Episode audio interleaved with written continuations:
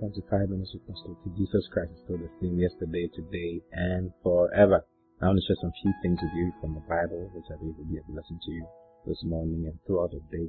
If you have a Bible with you, I to kindly turn to James chapter 1, verse 21. I have something very exciting to share with you this morning.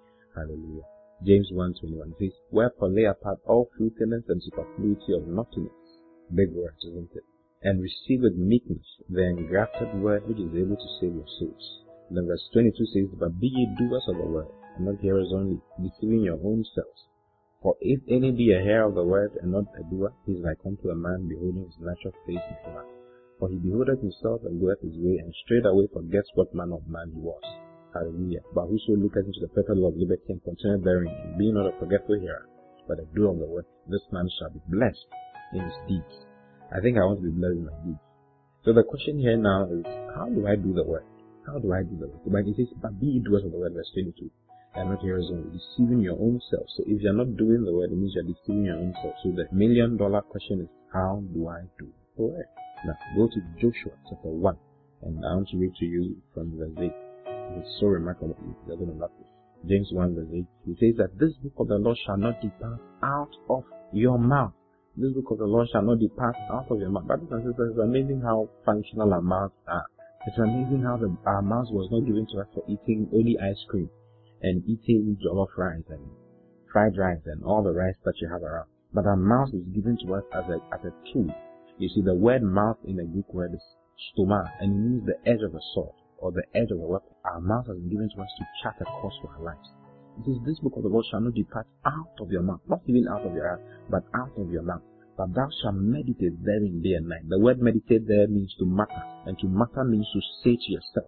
You see, meaning that, that has to do with the action of the mouth or the activity of the mouth. It says, But thou shalt meditate therein day and night. Then it says, That thou mayest observe to do according to all that is written therein.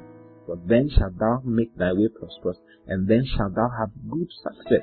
You see, it says you shall make your way prosperous so you can bring prosperity to your life. You can bring good success to your life. How do you do that? It says, don't let the word of God depart out of your mouth. Meditate therein day and night. He didn't say, and thou will do. No, he says, but that, that thou mayest observe to do according to all that is written therein. So the way to do the word is by speaking. In other words, as you speak the word, you do the word. To, so to do the word is to, to speak the word. Hallelujah. Is that not remarkable? So how do I be a doer of the word? How am I going to be a doer of the word? by talking the word of God, by saying what the word of God is saying concerning me. He says, by doing that you shall make your way prosperous. Brothers and sisters, you have to be prosperous. Poverty is a curse.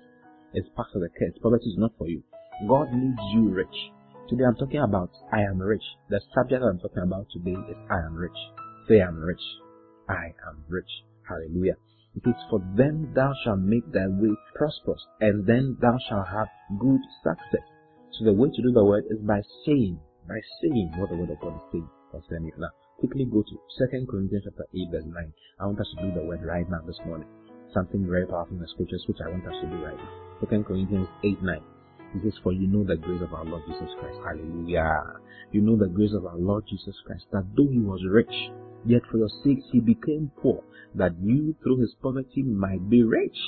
and rich. So after seeing something like this, what do I do? I say the same thing. He became poor so that I might be rich. I'm rich. Say I'm rich. I'm rich. You see, don't be jealous of a rich man.